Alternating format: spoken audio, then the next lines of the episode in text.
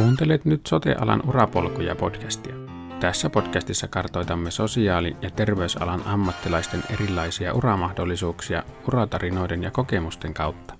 Olen Sauli Hyväri ja toimin kartturina tällä matkalla. Tervetuloa mukaan!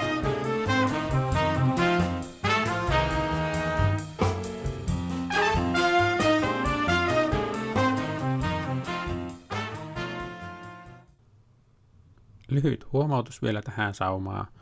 Päivän jakson äänenlaatu on valitettavan kehno paikotellen, mutta sisältö on silti timanttista, niin eiköhän hypätä kuuntelemaan. No niin, ja tänään meillä on tässä podcastissa vieraana Jan Holmberg. Tervetuloa. Kiitoksia kovasti kutsusta. Jan on sotealan multiosaaja oikeastaan ja mukana vähän vaikka missä. Että mieltä onnistuu niin koulutusten suunnittelu ja luennointi, toimii konsulttina, tietokirjaajana, blogaajana, mitä kaikkea vielä. Katsotaan, se tässä varmasti selviää, mutta tässä jaksossa me nyt keskitytään vähän siihen, että miten tämmöisenä multiosaajana voi toimia ja miten tämmöistä palettia oikein pidetään kasassa ja pyöritetään ja ylipäänsä sitten se, että mihin, miten tämmöiseen tilanteeseen on päätynyt. Kertoisitko aluksi sitten vähän itsestä ja näin poispäin. Lähdetään siitä purkamaan vyyhtä. Okei, kiitoksia. Siis mä olen Jan Holmberg ja mä kutsun itseni terveydenhuoltoalan monitoimimieheksi. Tosin mä teen jatkuvasti enemmän markkinointia ja viestintää, erityisesti sosiaalisessa mediassa. Mä teen kansainvälistä uraa, joten tällä hetkellä esimerkiksi mä oon työmatkalla Ateenassa Kreikassa, mistä juttelen sitten sinne Suomeen päin. Mä voi seurata Facebookissa, Twitterissä, LinkedInissä, Instagramissa ja toki te saatte myös lähettää sähköpostia soittaa. Kaikki yhteystiedot ja lisätietoa mun työstä löytyy verkkosivulta janholmberg.bibly.com. Eli siinä ehkä lyhykäisyydessään vastaus sun ensimmäiseen kysymykseen. Okei. No mikä sinut on sitten saanut alkujaan sotejalalle lähtemään? No yläasteella mä päätin, että on kaksi uravaihtoehtoa, joko IT-ala tai sitten mä haluan mm. tehdä ihmisten kanssa töitä, joilla on mielenterveyden ja päihdehäiriöitä. Okei. Ja sitten tämä jälkimmäinen voitti, joten hoitotyön koulutusohjelmasta valmistumisen jälkeen mä työskentelin suljetulla päihdepsykiatrian osastolla sairaanhoitajana. Joo. Sitten mä aloin keikkailla alan luennoitsijana, koska nimenomaan niin kuin päihdehoitotyöstä, siitä työstä, mm. mitä hoitaja tekee päihdepsykiatriassa tai ylipäätänsä päihdepuolella, niin sitten ei ollut oikein kirjoja, eikä oikein kovin moni puhunut silloin 90-luvun lopussa juuri mitään. Joo. Sitten mä haaveilin tietokirjan kirjoittamisesta, nimenomaan sellaisesta kirjasta, joka yhdistäisi mielenterveyspäihdehäiriöiden yhteisesiintyvyyttä. Okay. Ja sitten mä päätin vakaasti, että valmistumisen jälkeen mä luen enää yhtään tutkintoa. Että se oli aika, niin, että se oli aika mm. tiukka rutistus se ää, hoitotyön peruskoulutus. Mm. Ja sitten pari vuotta myöhemmin mä opiskelin terveyden edistämisen ylempää ammattikorkeakoulututkintoa ja Joo. siinä oikeastaan yhtä aikaa lähdin pois mun eläkevirasta ja hyppäsin projektihommiin ja asiantuntijatehtäviin ja aika pian löysin itteni opettajakorkeakoulusta. Okei. Okay. Ja molemmista tutkinnoista mä suoriudun töiden ohella ennätystahdissa, koska mä oon vähän tämmöinen nopeampi oppija ja tekijä ehkä kuin moni muu. Sitten mä tulin valituksi muutama asiantuntijayhdistyksen hallitukseen, mut valittiin vuoden päihdesairaanhoitajaksi ja mä sain palkinnon viestinnästä, in, innovaatiopalkinnon ja kaikkea sellaista tuli puuhautua aluksi. No se oli kyllä aika, aika ruljanssia. Sitten miten, miten sä ylipäänsä tuota, pääsit niihin kouluttajahommista? Oliko sä siellä yksikön sisällä vai kouluttamassa vai miten? No mä ikään kuin erikoistuin niin voimakkaasti siihen niin kuin mielenterveyteen ja päihdealaan, että ei oltu oikein nähty hoitajapohjaisia kouluttajia. Et ne on ollut niin psykologia ja lääkäreitä ja kaiken näköistä, että et sitten se kiinnosti. Se, että et mitä hoitaja tekee näiden potilaiden kanssa, ja mua valtavasti kiinnosti itseään se aihe, niin jotenkin mm. sä löydät semmoiset verkostot, semmoiset kontaktit ja ihmiset, jotka on yhtä innostuneita siitä, mikä, mitä säkin oot tekemässä. Niin, niin. No sä aloit sitten pyörittää niitä koulutuksia. Oliko sä kuitenkin siinä niin koulutusten ohella sitten ihan siinä kliinisessä hoitotyössä vielä ihan täysin mukana? Juu, olin koko ajan. Mä tein siis vapaa-päivät koulutuksia. Niin ja, ja sitten joskus otin jotain ää, vapaa, vapaa-aikoja tai tai virkavapaata sitä varten, että mä sain tehtyä koulutuksia. Niin, niin. Ja sitten mä aloin kirjoittaa yhtä aikaa. Eli mulla oli melkein kymmenen vuotta etukäteen käsikirjoitus valmiina Okei. päihdehoitotyön yhteisösyvyyden kirjaa, mutta kukaan ei suostunut julkaista sitä, koska kaikki oli sitä mieltä, että meillä on niin kuin sektorit sotealalla valmiit, että siellä on niin kuin somatikan palvelut, päihdepalvelut, Mm. mielenterveyspalvelut ja niin edelleen. Ja niitä ei tule ikään kuin niitä sokte- sektorirajoja sekoittaa keskenään. Ai jaa. Että se aika ei ollut valmis vielä julkaista tällaista kirjaa. Joten se oli mulla niin kuin laatikossa odottamassa sitä aikaa, että milloin maailma on valmis. Okei, onpa mielenkiintoista. Miten, miten sä tuota, kirjoititko sä yksin sen kokonaisen kirjan? En. Ensimmäisen kirjan nimenomaan idea oli se, että haettiin ää, lähes pelkästään hoitajataustaisia asiantuntijoita Suomesta, jotka kirjoitti oman, omia lukujaan siihen kirjaan. Joo, Myöhemmin mä oon sitten tehnyt ää, omia kirjoja pelkästään. niin justi. Siis oli sinun ensimmäinen kirja se, missä olit yhtenä kirjoittajista. Joo, kyllä. Se tuli Niin. Sairaanhoitajaliitolta se ensimmäinen kirja. Kirja Joo. Ja seuraava sitten mun oma ensimmäinen kirja tuli Editalta ulos. Okei. Oliko se, tuota, silloin, jos lähdit siihen kirjoittamisprosessiin, niin oliko se, hakiko se sairaanhoitajaliitto niitä kirjoittajia vai hakeuduiko sä itse siihen niin prosessin mukaan jotenkin? No se lähti silleen, että että mä olin Sairaanhoitajaliitossa projektityöntekijänä ja aloin puhua siellä viestintää, viestintää ja sairaanhoitajan lehden päätoimittaja, että tällaisella kirjalla olisi tarvetta. Ja julki, julkaisi jonkin verran kirjoja ja sitten hän innostui siitä ja sitten me lähdettiin ikään kuin yhdessä, yhdessä sen projektin päällikön kanssa ja sitten päätoimittajan kanssa hakemaan niitä kirjoittajia. Ja sitten se oli Niin aikamoinen prosessi, että löydettiin ihmisiä ja saatiin, saatiin hoitajat kirjoittamaan. Kyllä varmasti. Hoitajissa on vähän semmoista ongelmaa edelleen, että, että ne ei oikein suostuisi kirjoittamaan, ne ei suostu Mm, tulemaan haastateltaviksi. Et mä, mä en oikein, mä välillä niin kun ihmettelen sitä, että miten annetaan ikään kuin valta siitä omasta asiantuntijuudesta muiden määriteltäväksi. kyllä. Et, et se, se mua on hämmentänyt niin kuin tämän uran alusta saakka. Joo, joo, tunnistan kyllä itsekin samaa ilmiöä. Joo, mutta sitten mun ura, kun Suomen äh, kaupungit oli luennoitu läpi ja neuvoteltu läpi ja tehty Mm, asiantuntijahommia, niin sitten mä suuntaudun ulkomaille. Okei, miten sä pääsit siinä sitten? No mun maine ehkä jonkin verran kiiri mua edellä ja, ja mua pyydettiin Joo. jälleen kerran ainoana oikeastaan, melkein ainoana hoitotyön edustajana. Se on aika tyypillistä erilaisissa hank- kansainvälisissä hankkeissa, että Mm. aika usein niitä ainoita hoitotyön edustajia, jos on tämmöinen niin kuin Okei, ammatillinen hanke. joo, Ja ensimmäinen ö, reissu meni Romanian sisäasian poliisiministeriön tällaisessa eurooppalaisessa twinning-hankkeessa, jossa ö, partnerina oli Suomesta THL.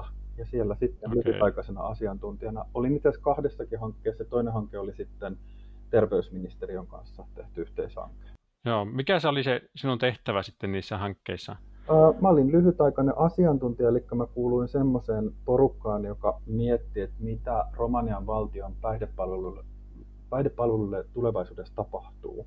Me pidettiin workshoppeja ympäri maata ja sitten koostettiin siitä raportointia.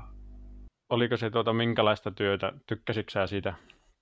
O, tykkään tosi paljon. Siis mä tykkään ylipäätänsä matkustaa, mä typpä, tykkään eri kulttuureista, mä oon kiinnostunut Hmm. siitä, että miten muissa maissa asioita hoidetaan. Ja tietenkin Kyllä. se on aika korkeatasosta työtä, jolloin mä tykkään niin kuin, siellä on siitä, että siellä on niin kuin molempien maiden parhaimpia asiantuntijoita, niin se on Hmm. valtavan opettavaista.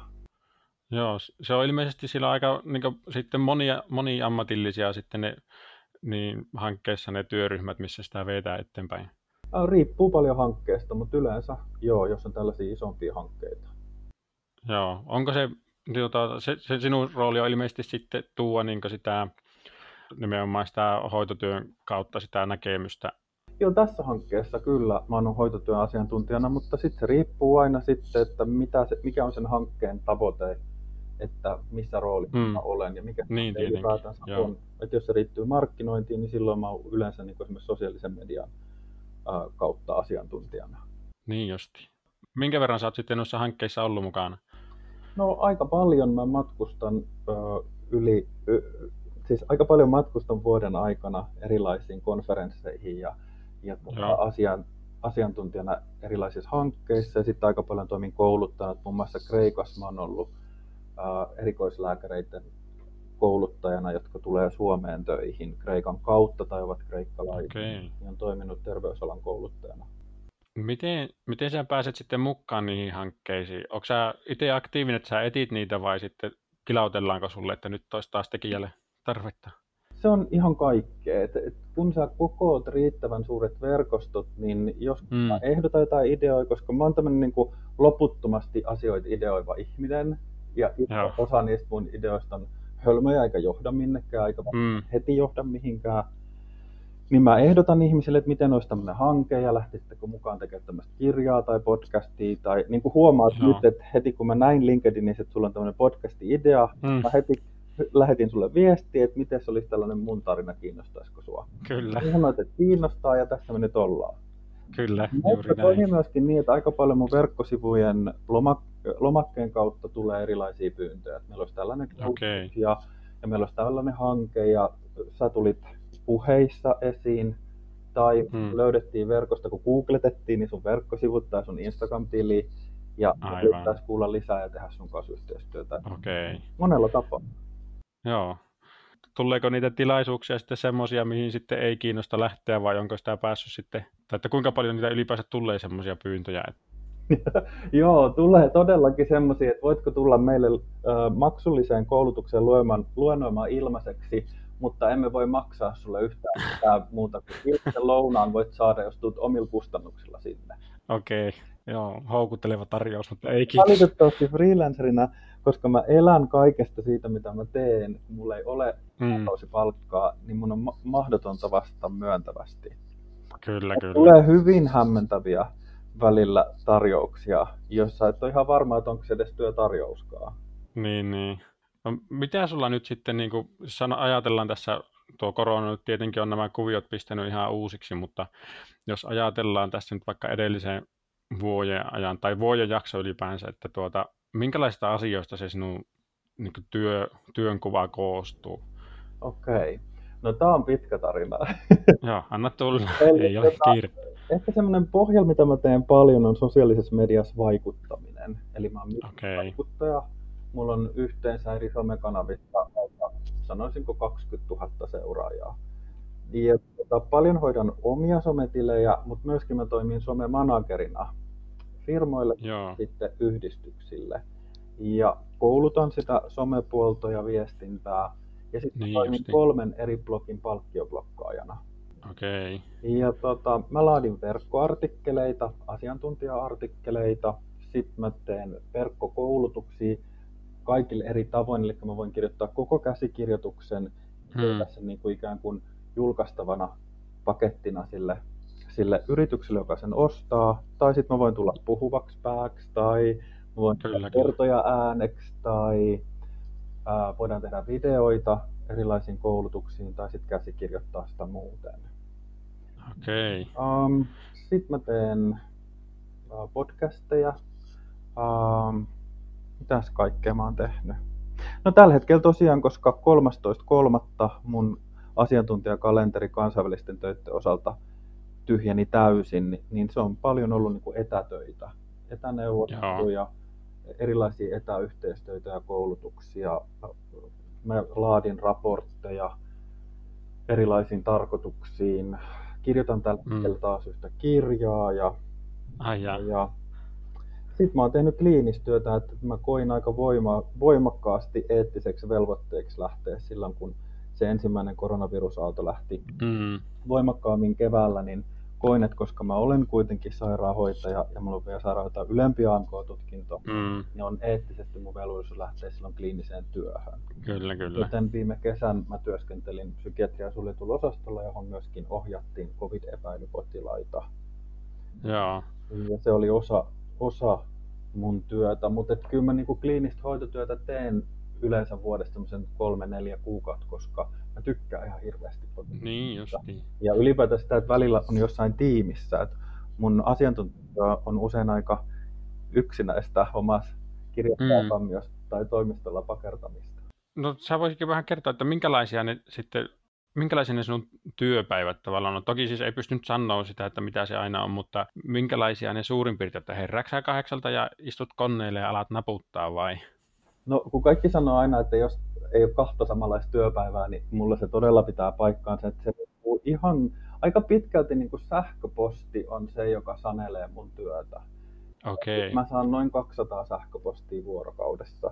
Ja sieltä mä seulon ne, mihin mun pitää heti reagoida, että asiakkaat ja yhteistyökumppanit kysyy asioita, tai sitten siellä on luentopyyntöjä tai muita työpyyntöjä. Tai sitten on menossa monta projektia yhtä aikaa, jolloin yksi projekti on tässä vaiheessa ja toinen on tuossa, ja sitten niihin kaikkiin pitää reagoida. Mutta okay. työpäivät on yleensä sellaisia, että mm, no mä voin oikeastaan herätä milloin tahansa, mennä nukkuu milloin tahansa, mutta yleensä mun työpäivä on semmoinen vähintään 9 tuntia tai 12 tuntia pitkä. Mä teen yleensä kuusi päivää viikossa töitä. Okei. Okay. Ja mulla on vuodessa noin kaksi viikkoa lomaa, jonka mä maksan itse. Okei, eli työtä painetaan ihan niin tosissaan. Joo, freelancerina ainakaan se, miten mä teen töitä, niin se ei ole mikään kultakaivos, vaan, vaan todella tulee niin kuin pitkistä työtunneista. Ja tässä työssä ei todellakaan tulla aina illaksi kotiin kaikilta Joo. työkeikoilta ja muualta. Joo, puhutaankin siitä palkkauksesta kohta, mutta mä haluan, mulla kiinnostaa vielä se, että kun sulla tulee tosiaan niitä pyyntöjä ympäriinsä ja sitten tuota, tulee tämmöistä koronaa ja muutakin ja elämässä on näitä yllätyksiä, niin miten sä pystyt sitten hallinnoimaan kaikkea sitä, sitä tätä, mikä, mikä sinun elämää pyörittää tässä? No mä toivoisin, että mulla olisi varaa joskus ottaa sihteeri, joka markkinointia tilaisi junia ja hotellioita ja, ja muistuttaisi myös, muistithan ottaa tähän asiakkaaseen yhteyttä ja kirjoittaa, nyt tulee deadline tästä. Mutta sellaista ei ole, mä olen itse itseni, itseni sihteeri ja esimies ja Mä puhuisin ehkä eniten sellaista itsensä johtamisesta. Kyllä, kyllä. Sulla täytyy olla itsellä hyvin tarkka kuva siitä, siitä että mihin sä lähdet mukaan. Eri asioita täytyy usein tuoda synergiaetua. Että esimerkiksi, että jos sä, jos sä teet, kirjoitat kirjaa, teet työstettä käsikirjoitusta, niin siitä syntyy samalla esimerkiksi blogijuttuja aika helposti. Lyhyt kyllä, kyllä. Ja siitä voidaan tehdä saman tien, sä voit jutella sen podcastiksi. Joo. Eli jos työt on liian erilaisia eri aloilta, niin silloin se pakka helposti hajoaa. Joo. Eli täytyisi niin kuin ikään kuin saada se teemo, se, miten perusteemojen pitää olla samantyyppisiä kaikissa töissä. Kyllä, kyllä. Niin silloin se pysyy se pakka jollain tavalla käsissä. Joo. Se, sä sanoit, että se itsensä johtaminen on tosi tärkeää. Mitä on muuta semmoista, semmoista niin kuin ikään kuin ydinosaamista, mitä, mitä sä tämän hetken työssä sitten tarvitset? Ydinosaamista? No, mä väitän, että jokainen voi tähdätä samaan, mutta omanlaiseen urapolkuun, mikä mulla on. Mm. Et, menestyjäksi ei synnytä, vaan sellaiseksi kasvetaan kovalla työllä ja ripauksella onnea. Joo. Mm. No ei haittaa, jos tulee hyvin erilaisten ihmisten kanssa toimeen. Tarttuu nopeasti töihin, että kun saa sen työtilauksen, niin saman tien ikään kuin on jo joku ajatus siitä, että miten tämä hoidetaan maaliin tämä asia. Joo. Täytyy olla idearikas, täytyy osaa, vet- osaa vetää rajoja semmoisen rönsyilevällä yhteistyölle. Koska kun pitää ideoimaan isoja kokonaisuuksia, niin helposti se lähtee rönsyymään. Ja sitten sä jäät semmoisiin lillukavarsin kiinni, ja siitä mm. tulee jo vara-aika aikaa freelancerina valitettavasti. Kyllä, kyllä. Sitten täytyy osata ottaa kritiikkiä vastaan, silloinkin kun saa väsyttää ja saa turhautunut tietenkin somevaikuttajana sun täytyy käsitellä myös paljon vihapostia. Joo. Että se on osa sitä kokonaisuutta. Et sun täytyy loputtomasti jaksaa innostua, yrittää, epäonnistua tosi voimakkaasti niin, että hmm. meinaa kaikki mennä, mutta sitten vaan nousta uudestaan ylös ja aloittaa uudestaan. Joo, no ei kuulosta helpoimmalta mahdolliselta vaihtoeholta, mutta varmaan siinä vastapuolella on aika suuri, tai se on varmaan aika antoisaa työtä, niin kuin sä tässä kuvannutkin. Että... Joo, tämä työ on kyllä sellaista, että en tällä hetkellä en vaihtaisi niin kauan kuin laskut tulee maksettua. no, miten sitten, jos me mennään sitten, siirrytään siihen palkkausasiaan, että mistä se sinun tulolähde sitten koostuu? Sulla ei taida semmoista kuukausiansiota olla. Uh, joo, mun ainoat kuukausiansiot on oikeastaan sellaisista pitkittäisistä töistä, kuten palkkioblokkaan työ, somemanagerointi, kuukausipalkkiot ja tämän tyyppiset palkkiot, mutta siis rahat tulee todella pieninä summana ja murusina ympäri maailmaa. Joo. Eli ne tulee kouluttajapalkkioista, kirjoittajapalkkioista, tuosta kliinisestä työstä, sen kliinisen työn lisistä. Mm. Mm, niin, ja sitten täytyy tietenkin pystyä tekemään myös vuosittain niin sanottua pro bono-työtä, eli mä uskon myöskin vahvasti siihen, että kun itsellä on ikään kuin onnekas tilanne, mutta kaikilla muilla ihmisillä ei ole, niin Mm. annettava myöskin yhteisölle ja verkostolle takaisin. Joo. Eli aika paljon teen myöskin niin kuin ilmastotyötä ja, ja lahjoitan erilaisiin kohteisiin sitten rahaa, jos Okei. on. Joo.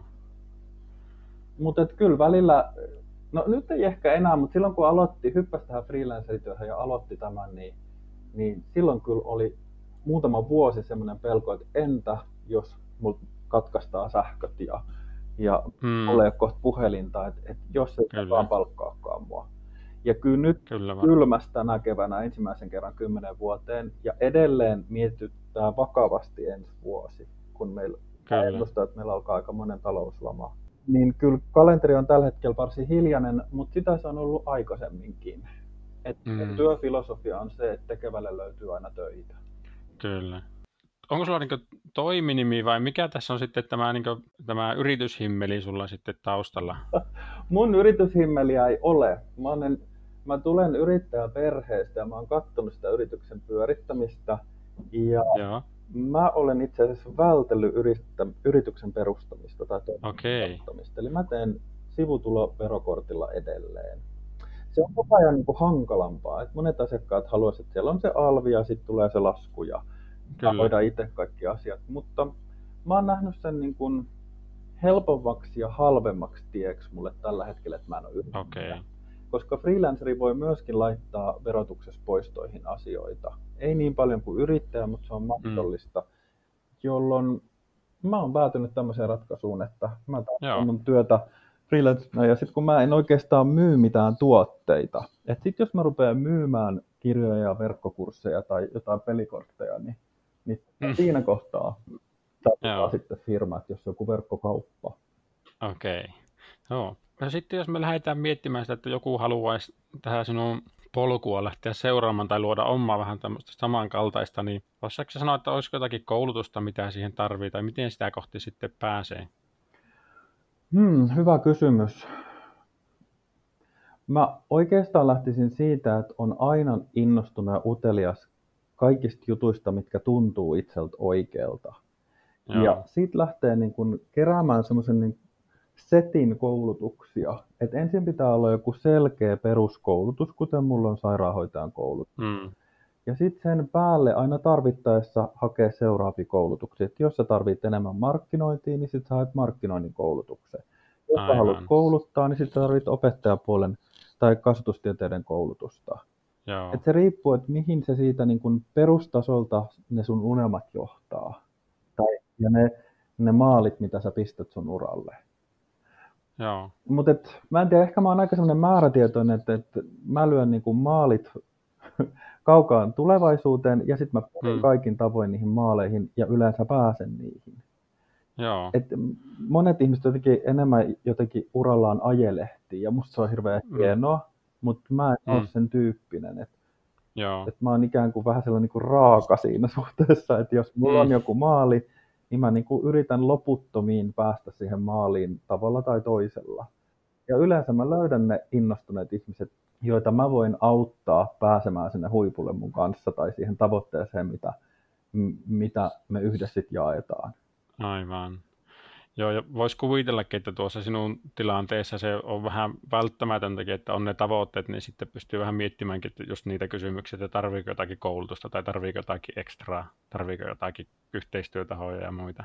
Joo, esimerkiksi tällä hetkellä, kun mä oon niin innostunut somevaikuttamisesta ja someviestinnästä, niin mä oon nyt hakemassa sitten markkinoinnin koulutusta itselleni. Nimenomaan Okei. viestinnästä, markkinoinnista ja, ja erityisesti sosiaalisen median maailmassa. Et se on mun seuraava semmoinen innostus. Mulla oli toinenkin mielenkiintoinen aihe, nimittäin aikuisten miesten kokema seksuaalinen väkivalta.